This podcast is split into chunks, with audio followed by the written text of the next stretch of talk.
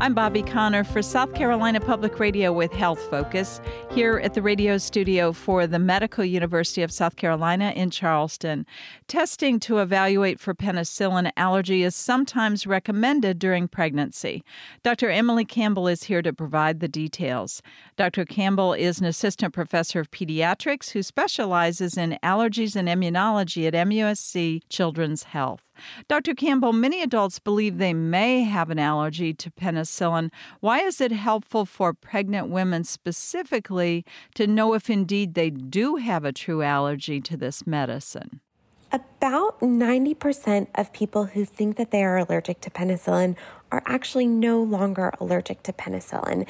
And we know that the majority of people who are labeled as penicillin allergic get that allergy label before they're three years of age. And so they go their whole life avoiding this medication. But in pregnant women specifically, ampicillin is the best medication to prevent transmission of a bacteria from mom to baby. This bacteria is found in about one out of three women and is transmitted during birth. What are the current recommendations about testing a woman for allergy to penicillin during pregnancy? The American College of Obstetricians and Gynecologists now recommend that penicillin allergy testing can be safe and beneficial for all women who have a reported penicillin allergy.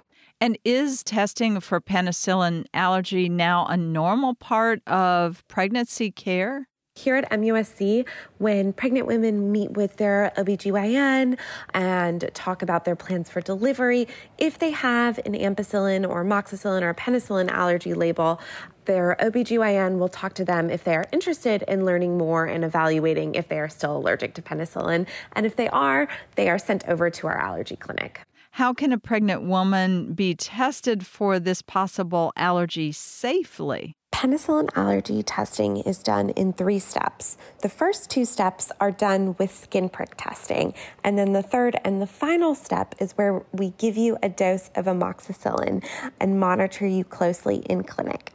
If both of your skin prick tests are negative, there is an over 94% chance that you are no longer allergic to penicillin, and that's why we follow it with a dose right after. When women come to you who are pregnant for this kind of allergy testing, are they apprehensive about what if they have a true allergy to penicillin? Women are often anxious about testing and if it's safe. And I think the important thing to know about allergy testing is that we do allergy skin testing twice, one on top of the skin and one underneath the skin before we even give it to you. And so if your skin testing is positive, we stop the test right there and say, okay, well, you're still allergic to penicillin. Why is penicillin such an important medication? Penicillin is a really important antibiotic. It is usually the first line recommended antibiotic for a lot of common things that we need antibiotics for, such as strep throat, ear infections, pneumonias, sinus infections. So, if we can use a penicillin based antibiotic, it's usually the best option associated with the least amount of side effects. Dr. Campbell, thanks for this information about penicillin allergy testing. Thanks so much, Bobbi. From the radio studio for the Medical University of South Carolina in Charleston, I'm Bobbi Conner for South Carolina Public Radio.